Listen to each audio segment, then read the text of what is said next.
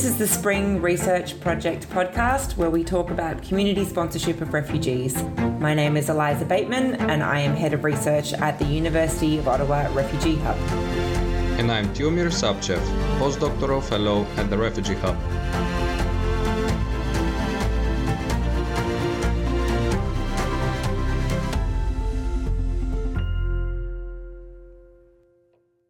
Hello, everyone, and welcome back to our Spring Research Project podcast. When we talk about the Canadian Private Sponsorship of Refugees program, we often imagine how a group of ordinary Canadians comes together, usually motivated by their sense of social justice, and decides to help a refugee family to arrive in Canada and start a new life. And this has certainly been true on many occasions. We have heard countless stories about local church congregations groups of neighbors, book clubs, universities, schools, and businesses who have been sponsoring refugees in the last four decades. However, there is one category of refugee sponsors that rarely features in the public debate, in research, and in training materials related to the PSR program. These invisible sponsors, as I would call them today, are often newcomers in Canada who have left behind their family members, relatives, colleagues, and friends. Because the PSR program allows sponsors to name the individuals they would like to resettle to Canada, these invisible sponsors can use the program to reunite with their loved ones. Although concrete statistics are missing, it is assumed that the majority of refugee sponsorships in Canada today are facilitated by these invisible sponsors. Their presence is particularly prominent in some diaspora communities including the Eritrean, the Ethiopian, and the Iraqi diaspora. Today, we would like to focus on the contribution of the invisible sponsors to the PSR program, the way their engagement shapes refugee sponsorship, and the way it may influence the future of the program in the years to come. As usual, we have invited some amazing guest speakers, and I will now pass it on to Eliza, who will introduce them to you. Thanks, Tio, um, and welcome everyone. I'm thrilled today to be with two fantastic guests. Firstly, I'll introduce Sabine Lehr. She is the Private Sponsorship of Refugees Manager at the Intercultural Association of Greater Victoria. She has served as Chair and Vice Chair of the Council of the Canadian Refugee Sponsorship Agreement Holders Association. She has represented Canadian NGOs at the annual tripartite consultations on resettlement from 2017 to 2020. Through the Global Refugee Sponsorship Initiative and by invitation of the Canadian government, she's also worked with European countries in exploring community sponsorship schemes there. Sabine has authored book chapters on naming in the Canadian Refugee Sponsorship Program and on the implications of Canada's sponsorship program on the country's protection regime. Welcome, Sabine. I'm also happy to have with us today Biftu Yousuf. Biftu is a PhD candidate at the Department of Geography, York University. She received her BA in criminology and she holds a double master's in criminology and health from Simon Fraser University. Her dissertation uses feminist geopolitics to explore how racialized diasporas, made up of formerly resettled refugees, facilitate the resettlement of fellow exiles to Canada. This publicly funded project probes Canada's private sponsorship of refugees program and is titled Invisibilized Providers The Role of Racialized Diasporas in Refugee Sponsorship. BIFTU's other research interests include critical geographies of race and migration, African diaspora studies, and feminist methodologies. Welcome, BIFTU. It's wonderful to have you with us. I will start us off with some questions to our panelists um, today. And what I might do is throw a question to both of you, and I'll ask Biftu to respond first, if that's okay. So, the importance of family or other links, be it relatives, community, friendship links, and diaspora communities for sustaining the PSR program seems to be a fairly well known trend to researchers and practitioners working in the field in Canada However, it also seems that we've done relatively little study to understand this trend. So I'd like to ask you both from your experience in research, what is the relationship between diaspora communities and the evolution of the PSR program? Over to you, Biftu. Thank you so much for that introduction and for the invitation to join this discussion today. So, in the 43 years since the private sponsorship program was implemented on a large scale, uh, which would have been in 1979, private citizens and civil society groups, and civil society groups primarily made up of um, faith based organizations, have facilitated the uh, refugee resettlement um, in Canada by utilizing its unique PSR uh, pathway. So, a set of lesser known stories um, in the history of refugee protection in Canada are those contributions and the efforts that have been undertaken by diaspora communities uh, existing within Canada. I just wanted to draw some examples here of um, the role of diaspora communities in like uh, largely um, in immigration in Canada by drawing on some examples from Michael Molloy, who in his work explains how student advocacy, led particularly by a group of Vietnamese pupils um, who were in Canada and particularly in Montreal in student status, appearing on Parliament Hill in large numbers to protest their worries about relatives back home. And this being cited as the event that got Canada's federal government interested in legalizing their support for resettling refugees. Similarly, after the Komagata Maru incident, uh, so this would have been decades before, the South Asian diaspora in Canada put up a fierce decades long challenge against Canada's discriminatory and exclusive policies which eventually led to the abolishment of anti South Asian resettlement to the nation. And I draw on these examples particularly to show how, um, for a long time, diaspora groups have long played a significant role in mobilizing governments to participate in humanitarian projects such as the private sponsorship program. And there still remains, despite this, there remains a gap in the literature about their contributions in these projects. And so the stories and the roles of racialized diasporas and made up of particularly former refugees um, in initiating and executing refugee sponsorship is the focus of my research. Gaps in the scholarly literature on refugee resettlement became obvious to me back in 2018 during my first year of a research assistant position with Professor Jennifer Hyndman's project on private refugee sponsorship in Canada. My responsibilities for this particular research um, as an assistant to the project was uh, to collect data, to manage the data, and to do the data analysis, or at least facilitate some of the data analysis. And through these engagements, I became oriented to the sponsor profiles that tended to saturate the uh, very sparse literature on private refugee sponsorship.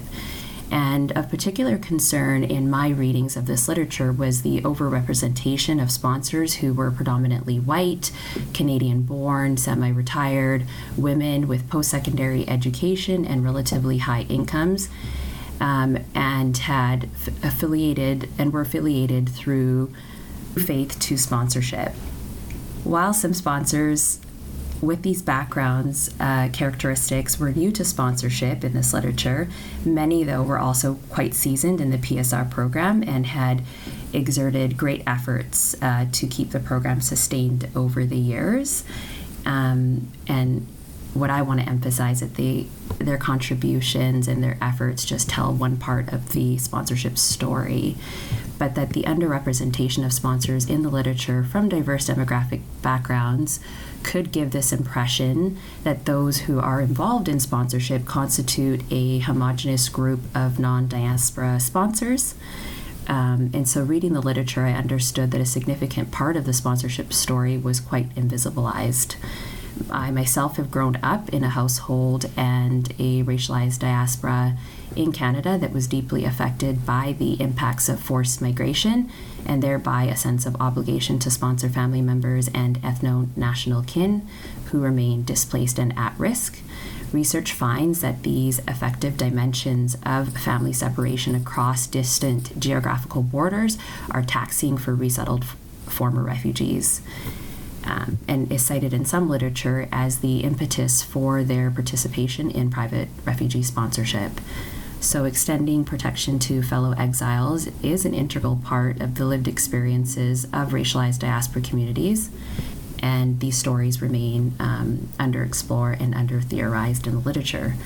So, I think for me, it raises this question when we're considering the role of diaspora communities and the evolution of the PSR program. It really concerns this question of who are sponsors, right? Are sponsors those who have formal sponsorship agreements with the government? Are they individuals or groups who partner with other sponsors in Canada who have these formal agreements and who are seasoned in the PSR program? And what about those who participate through ad hoc arrangements, either by naming individuals to sponsor, by filling out forms, donating funds or other material goods? By assisting with settlement and by taking up advocacy roles, and who otherwise facilitate sponsorship in less direct and less formal ways. So, depending on the entry points of analysis, there's evidence to suggest that diaspora communities have been involved in sponsorship since they first started coming to Canada under the resettlement pathway of protection. I would suggest that these demographics of the communities, of these demographics of diaspora communities, have likely shifted over time, maybe beginning with more European diasporas to begin with who were involved. And then, as Theo mentioned at the beginning, we see those shifts now towards other types of diaspora communities. And I also think the shifts occurred or have occurred too in terms of their involvement. Uh, primarily, maybe their involvement was a little less informal, and now we're starting to see these diaspora communities take up more formal roles, and particularly um, in their involvement by applying and successfully becoming sponsorship agreement holders here in Canada. Thanks so much, um, Biftu. It's really interesting, um, and thank you particularly for the that history there, going right back to look at the role that diaspora communities have played in this program and even pre the program, been so deeply involved in the fabric of the program. It's really important. Sabine, i I'd love to hear from you on this with your expertise in the sponsorship community and your research background. Yeah, so thank you. Thanks, Eliza and Theo, for hosting me and having me part of this conversation today. And thanks, Biftu, for starting us off on this question with a very detailed, you know, historical overview and a, an academic, um, you know, take on the question. So maybe what I'll do is uh, I'll take a bit of a different angle from my practitioner perspective. And in doing that, uh, I'm going to draw on some of the uh, data and the information that uh, is contained in a chapter that I co authored with my colleague Brian Dyck in a book called Strangers to Neighbors Refugee Sponsorship in Context.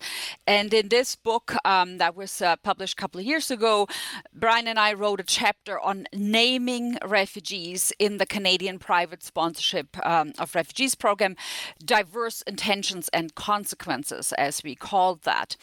And um, I'm mentioning this, this book chapter because the role of diaspora communities in sponsorship is very tightly linked to the ability by Canadian sponsors to select refugees or termed differently to refer those refugees to Canada for resettlement. And that has been a feature of the program since the 1976 Immigration Act, which enshrined, you know, the ability to sponsor in, in Canadian legislation. Uh, it has become known as the naming principle. It's kind of an informal term because it doesn't really exist in legislation, but that naming principle has become a, a core and a, in a much cherished uh, principle in, in Canada's refugee sponsorship program. And even though some of the uh, newer countries, or not newer countries, but newer programs in countries that allow for community or private sponsorship of refugees um, are looking at that possibility of naming or sponsor referrals.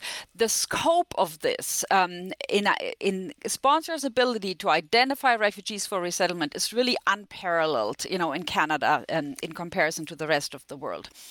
And so I mean, who are these sponsors that refer refugees for resettlement? As as our listeners can likely appreciate, most Canadians uh, who were born and raised in this country do not know any refugees that they could possibly refer for resettlement. So it is really the relatives of these refugees in Canada's diaspora communities that are making the referrals.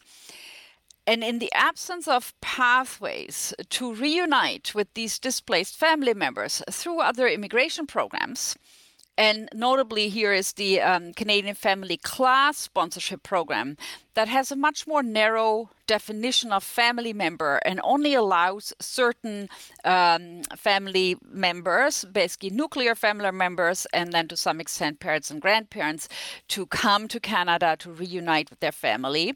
So, in the absence of more of broader pathways, the refugee sponsorship program effectively serves now to reunite these members of the diaspora community with their relatives who live as refugees.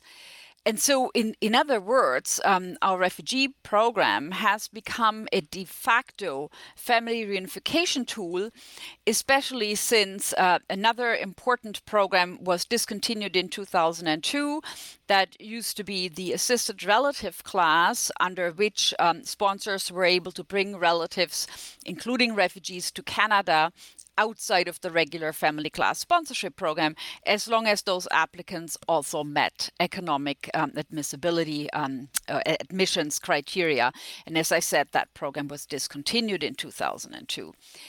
Theo, you mentioned the term invisible sponsors before, and Biftu, you also referred to that. So I think we, we, we got to explore that a little bit more. Because if we talk about invisible sponsors, we need to ask ourselves the question invisible to whom? Because for me, as a sponsorship um, practitioner, these so called uh, family linked sponsors are the most visible ones and generally outnumber the Canadians without any family connections to refugees that approach us for assistance with refugee sponsorship. And I think when we're talking about invisibility here, it's really about the, the lack of appearance of these sponsors in, in research data and that's, of course, uh, a little bit surprising given the size of this uh, part of the refugee sponsorship program. Specifically, we do not really know what percentage of all uh, sponsorships have family linkages. Tio mentioned in the introduction, it's probably the vast majority, and I agree with that. Uh, estimates say around 90% of all sponsorships, but as I said, we don't really know that, but it's probably 90% or more and you know our listeners may wonder why why it is that this segment of sponsorships is so understudied given its size. Um, personally i think it's because these so-called family linked sponsorships do not formally exist in legislation or policy and so the government uh, of Canada does not make a distinction between these family linked sponsorships and what we tend to call the sponsor the stranger. Again, this is these are all informal terms that do not exist in policy or in law. Um, and as a result, because there is no such difference made, uh, quantitative data cannot easily be collected um, on, on these types. I would say diaspora related sponsorship agreement holders are amongst the fastest growing segment here in Canada of the sponsorship agreement holder community as more and more persons arrive in Canada from the same communities that they wish to sponsor, they form their own community associations and eventually apply to become sponsorship agreement holders to be able to sponsor larger numbers of refugees with the same ethnic background. Um, and maybe final point on that from me uh, for now is that um, I did a quick review of the current sponsorship agreement holders in Canada. So currently there are 137 such organizations that have a framework agreement with the government of Canada. And uh, about one third or so of them are organizations that have strong links to diaspora communities. And of course, although I do not know whether they exclusively sponsor refugees that are members of those same communities, it's likely safe to assume that the majority of their sponsorships would be for those refugees. Maybe I'll um, leave it at this for now and uh, we can take it from here. Thank you so much, Sabine, for this introduction. And I, perhaps I would like to return to Biftu just on the last point because I think that uh, the topic of diaspora communities and diaspora linked uh, sponsorship agreement holders is something that she has addressed in her research. I wanted to ask you, Biftu, would you like to comment uh, as well on this topic? Yeah, sure, thanks.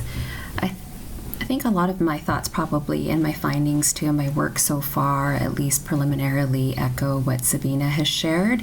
I also had an opportunity to, over the last couple of years, to kind of trace. Um, uh, the sponsorship agreement list um, and try to do an analysis of who, which ones are obvious diaspora, uh, which ones have obvious diaspora links, just in terms of the naming of their their sponsorship agreement, but what I also know to be true is that a couple of those communities have deliberately changed their names over the years as a way to kind of get away from that type of a naming practice and to implement a more inclusive model in their approach in terms of who they sponsor.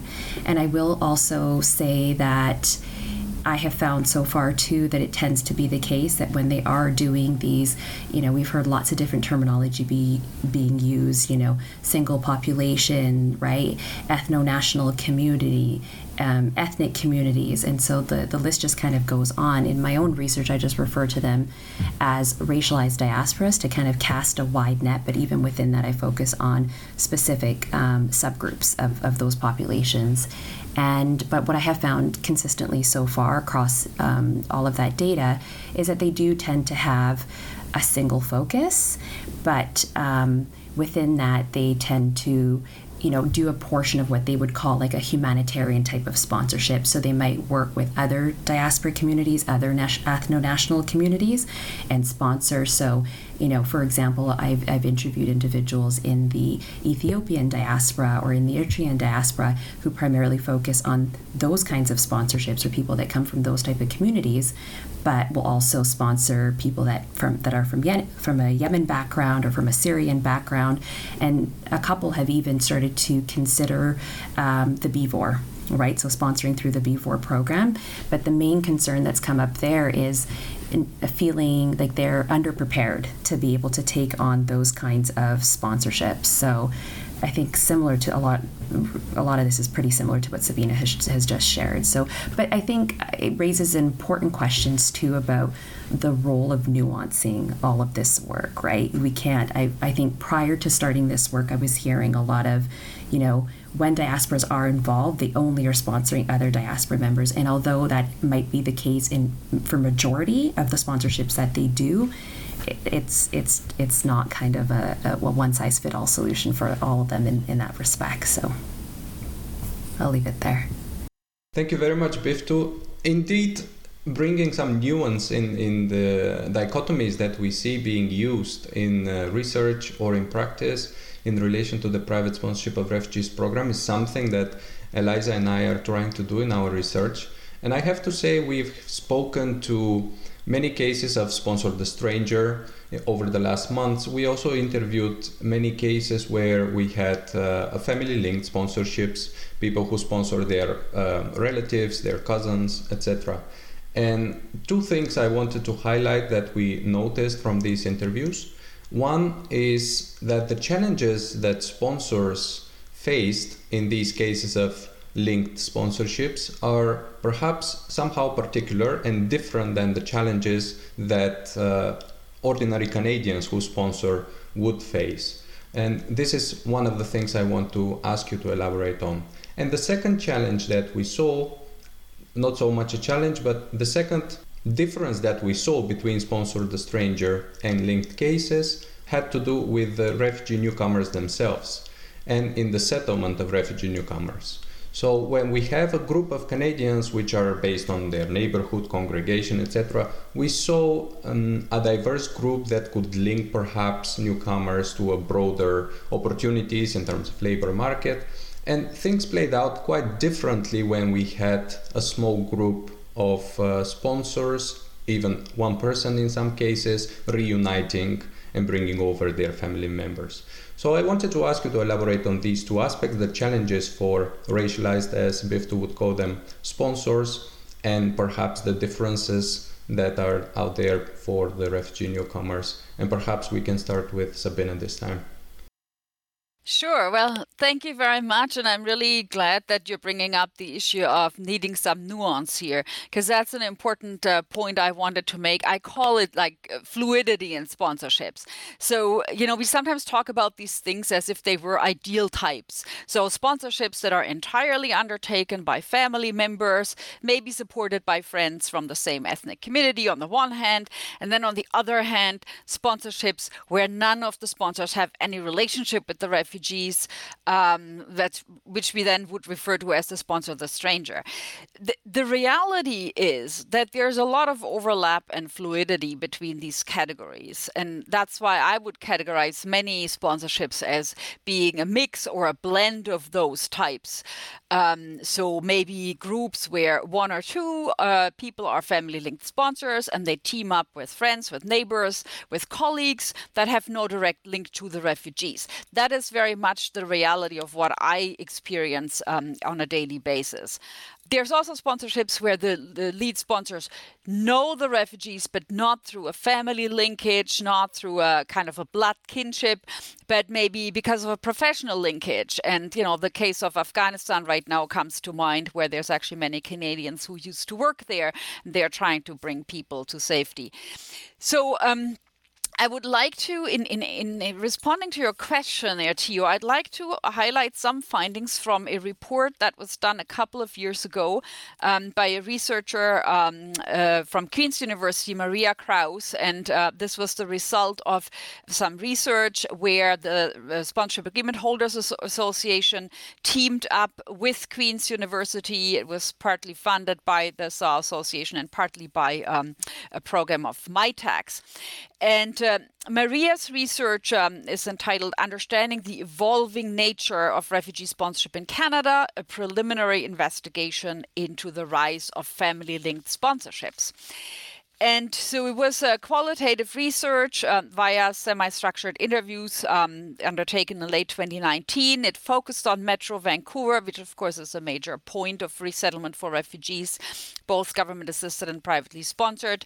And initially, there had been an online survey that was conducted not just in the Vancouver region, but also Ottawa and Kingston in Ontario there were um, 86 people that responded to that survey, and it provided some rich insights into those different typologies of sponsors, and then informed that interview process in Vancouver.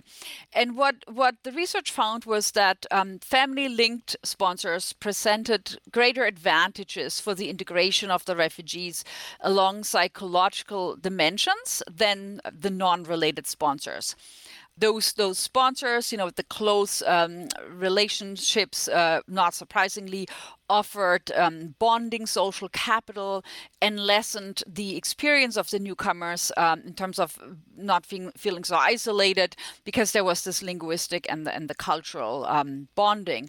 The non family linked sponsors, on the other hand, tended to have greater access to resources, and they were able to draw on extensive social and financial and human capital that aided the newcomers um, in successful, what was called in the research, more functional integration versus the psychological integration of the newcomers.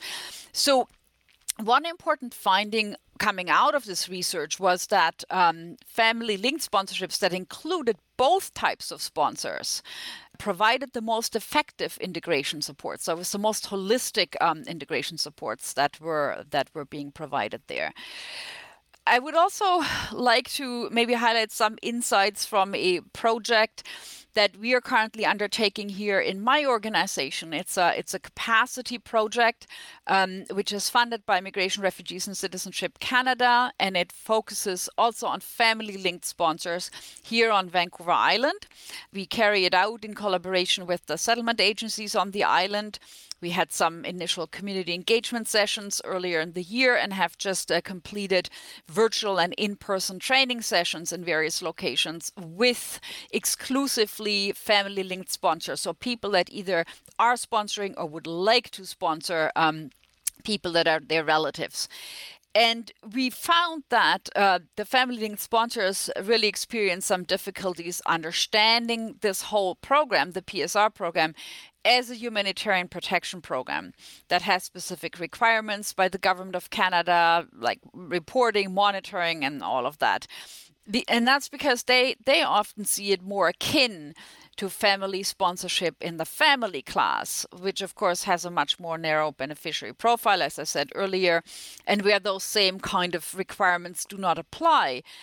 And so, one of the things that those family linked sponsors really struggled with was the fact that either the government or the sponsorship agreement holder organizations are obligated to kind of tightly follow these sponsorships for one year after arrival. And it's often perceived by those family linked sponsors as some kind of an intrusive process, right? Where where outsiders sort of snoop in, you know, on on those family relationships. So yeah, uh, maybe final point from that research that uh, Maria Kraus undertook was that the family linked sponsors, um, while you know f- feeling that that responsibility, the primary responsibility for helping their family members um, integrate into this new society when they arrive, they also can get very overburdened with that role as being the primary, the cultural, the linguistic translators, the main support structure, and that's often because they are they are frequently themselves newcomers that are juggling multiple jobs, that are still uh, in the process of uh, learning and upgrading their English. So it can be quite overwhelming for these uh, sponsors. Maybe I'll, I'll leave it at that and see what Biftu has to add at this point. Thank you think I can share some insights that are starting to emerge from my research. Um, my analysis is ongoing, so a lot of these comments are, are, quite preliminary at the moment. But I think what I can share briefly is that uh, one thing that I've started to uncover, and I think this is also going to like echo what Sabina has just shared from um, the research that's being done with your organization, but also from the study, from Maria's study, and that is that the motivations uh, for getting involved in sponsorship do tend to look different uh, for um, refugee. Uh, diaspora communities uh, compared to others. And so, what I did here was I mentioned Jennifer Hyndman's studies, so I have access to that data as well. And in that one, we didn't focus specifically on refugee diasporas, but that was a component of the target group for that research as well. But we had other sponsors, and, and particularly those that we've referred to in that project as, um, you know, serial sponsors or sponsors that have been involved in the program for 10 years or longer. And so when I draw comparisons, I guess, between the two in terms of the sets of motivations, what I found is that with the diaspora communities, they, they are motivated. Um, to get involved in sponsorship primarily by concerns that they have from family members and ethno national kin. But I think what's important to highlight here is that it's prim- it's I haven't seen so far that it's just under the, the basis of them wanting to just be able to reunite uh, with family members that they've separated from. But in particular, it's those that have been left behind that are often unprotected and have been and remain right in these dangerous situations. So these people that they've been separated with or separated from, be that um, extended family members or what I'm referring to as ethno national kin, which is another concept that Jennifer and I, um, Professor Hyndman and I, have been working on to to kind of expand as a way to capture those who might not have direct kinship ties but might share a common ethno nationality. So I found that this this is one of the primary motivations, at least of the participants in my research, for getting involved in sponsorship. And then I would argue too in my own work that maybe that those who have themselves been sponsored as refugees to Canada could arguably be the most well placed and effective sponsors. And I think in particular, this would concern the implementation of their settlement plan. Um, I wanted to share uh, a quote from one participant who said, um, one of the diaspora participants who said, It's often the community that looks after resettled refugees and not just the individual uh, not an individual sponsor or a private group of sponsors. And I and I think what this emphasizes here, you know, similar to what Sabina just shared, is that the the reception, especially in terms of the kind of being welcomed into a community, whether it's like being able to overcome the the cultural shock, some of the linguistic backgrounds, being able to um, have direct connections to particular employment sectors, and there, so there's all of these links that they might have, but might be under resourced in different ways, right? So I am starting to see that kind of a distinction come up, but when and because the the participants that I've interviewed themselves were refugees so they kind of have this dual, they have a very unique positionality. They're able to say, you know, well, as a sponsor, this is what I'm witnessing in terms of the refugees that we're able to bring here and what, what works really well being, being received, right, by this, not just an individual sponsor, but, but an entire community of people who look like them, who speak like them, who share, you know, similar, similar backgrounds to the, the, um, to the, to the refugees that they bring, that are here, that they bring. But then um, we ourselves came, right? And sometimes they've come under the GAR pathway, right? So they bring in that perspective and are able to draw out some of those distinctions. That looked really different for us. Or I landed in a community that was very unfamiliar to me. And, you know, speaking of those like affective dimensions that came up in Maria's research about the psychological impacts, right, of that kind of separation, of feeling isolated, feeling removed and kind of distinct, and and and what that does to implicate right the resettlement process for for these refugees. Um, I just wanted to also add, um, you know, on the topic of nuance to that. Even though it is the case that these motivations are often distinct, as in, like, you know, I want to resettle my family or my ethno national kin who are left behind in precarious conditions, the people who are in Canada who are compelled to sponsor might not share these same language, cultural, or even um, a, shared nation, right, with the refugees that they support. But many do develop kinship bonds through a shared political viewpoint that's based on human rights. So, thank you both so much. I have a question on this question of sponsor motivation, but also how it connects to integration. One of the things that we've been looking at in our program, in our project, and um, our project is tied to a broader kind of project in Europe. It's looking at newcomer integration and what works and sustainable practices.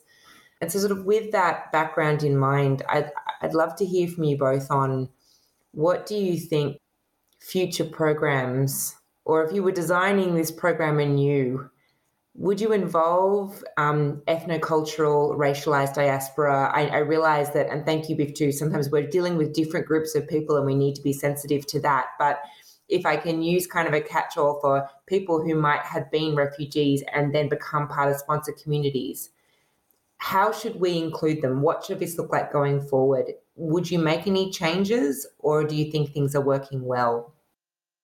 Yeah, so thanks for that question. Um, I think that that diaspora communities, so the people that are emerging as increasingly being the drivers of sponsorship here in Canada, would need to be much more intentionally involved in the shaping of a sponsorship prog- program. I mean, if we look back at the Canadian experience, like Biftu has outlined, you know, the history of it, in the early days, in the late 70s, uh, there were some large um, faith based organizations, most mostly Christian at the time, that uh, basically drove the program. And of course, you know, there were there was some involvement from diaspora communities that were attached to these organizations, but by and large, you know, they weren't they weren't the ones that were in the driving seat. They weren't the ones that were very intentionally uh, incorporated into the the emerging design of that program and so I think um, as we're looking at the trend right now, this is going to continue. Uh, there, there isn't enough capacity currently in existing sponsorship agreement holders to assist everyone who seeks help, and so newer, um, you know, communities um, that have arrived in Canada in more recently in the last decade or so. If you look at the Syrians, for example, right, we are seeing that already happening. That they start forming their own organizations and they start uh, you know, trying to assist their own fellow country people. And Brian and I, in our book chapter, you know, in Strangers to Neighbors, we made that argument uh, in regard to other countries with younger community sponsorship programs we we noted that a key question for those countries will be in the design of their new programs as to whether they will allow sponsors to name the refugees they wish to sponsor which then obviously would immediately mean you know are we getting diaspora communities involved in those kinds of um, decisions?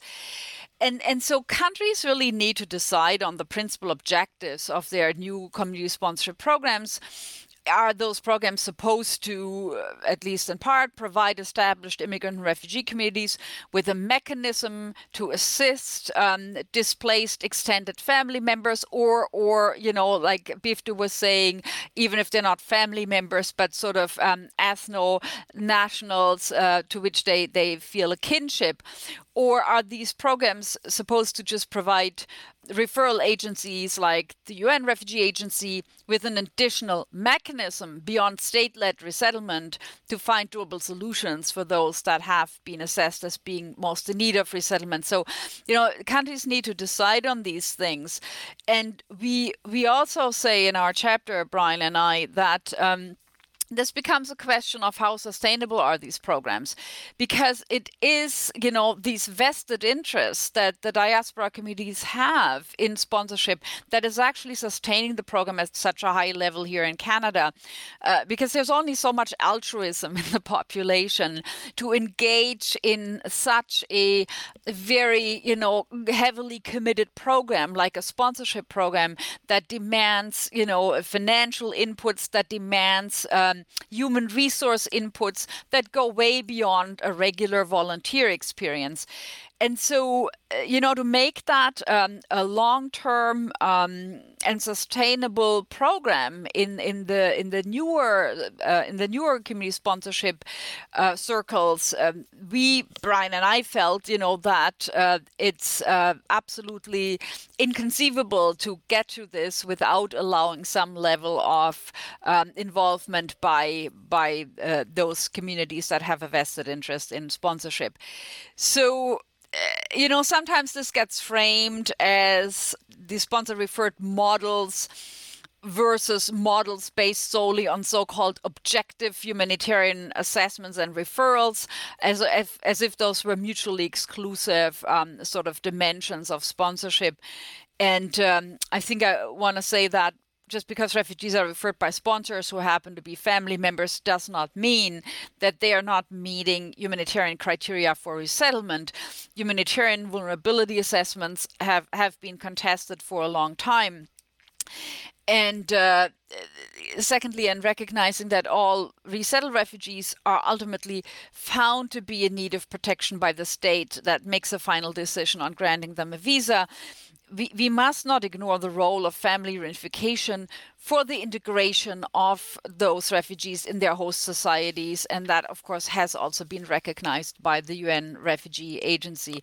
And that's why I would say that um, whichever route countries with newer sponsorship programs take that have still the ability to design um, th- those programs in a more intentional way, as might have been the case here in Canada, the pressure for naming and the pressure from the resettled refugees that have come first and who form those new diaspora communities will very quickly become a reality. And we have heard that already from colleagues um, in various European countries. We've heard that from the colleagues in the UK, you know, that that started one of the first um, of the first programs um, over in in Europe. So that is something that will become a reality and that states will need to grapple with if they want to make their program sustainable. Yeah, I'll leave it at that.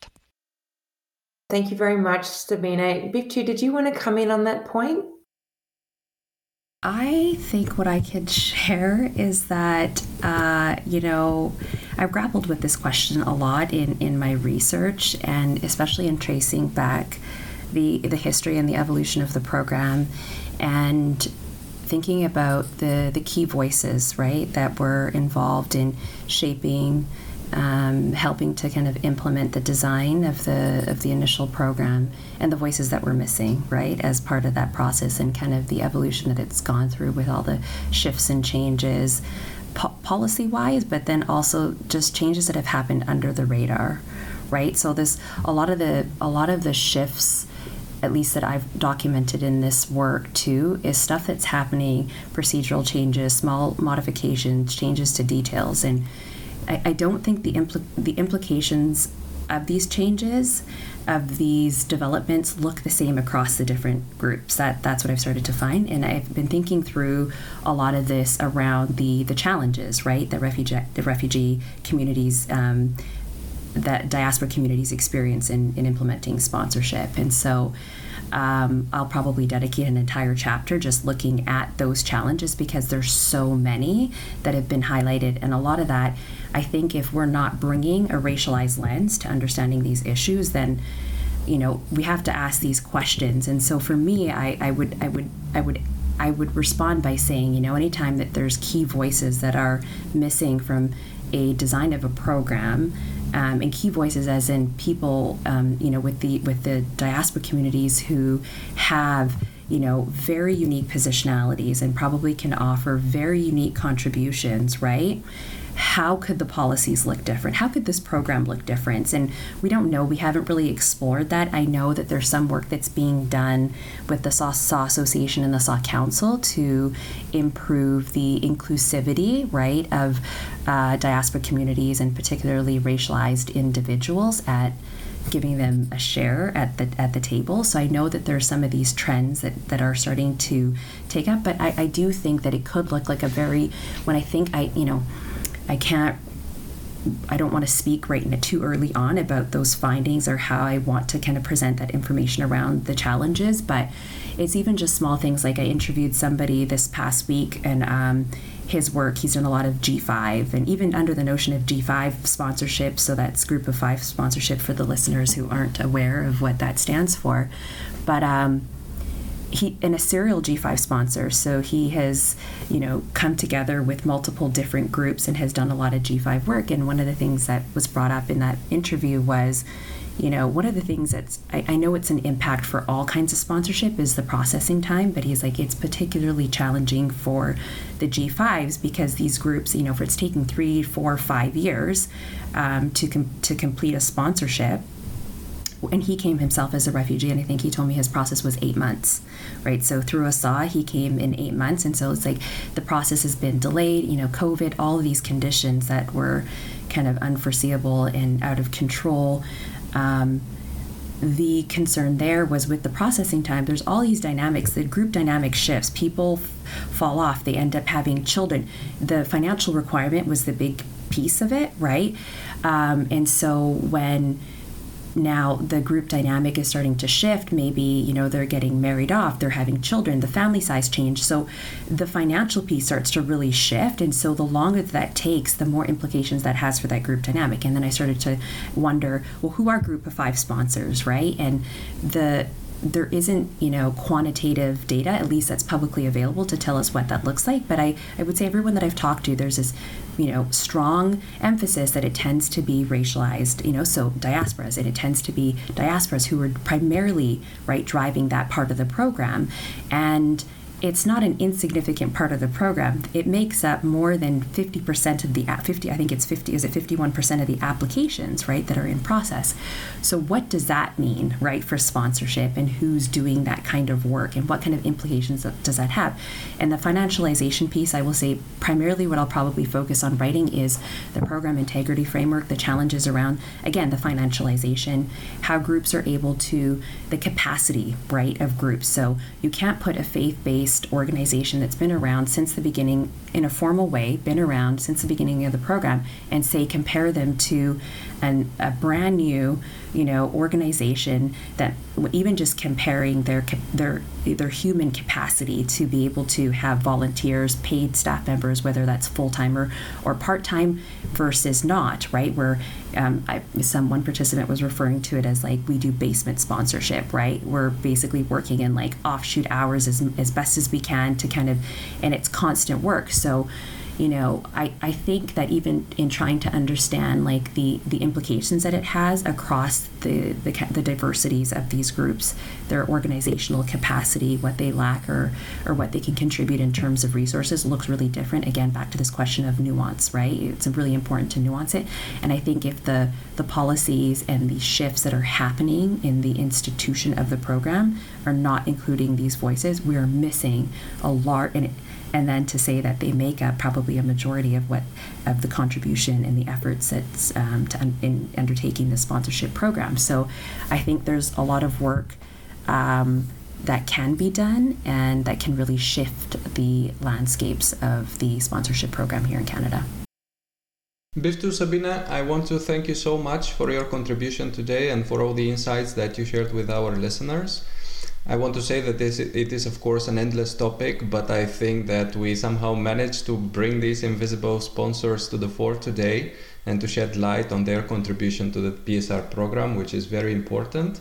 I would like to encourage our listeners to follow Sabine in her project in British Columbia. Uh, she's helping diaspora communities to facilitate uh, sponsorships through the program, and of course the research of uh, BIFTU at York University. And we are also looking forward for your publications to learn more about the role of diaspora communities, and of course our. Let's finish with our contribution through the Spring project that will also address this topic.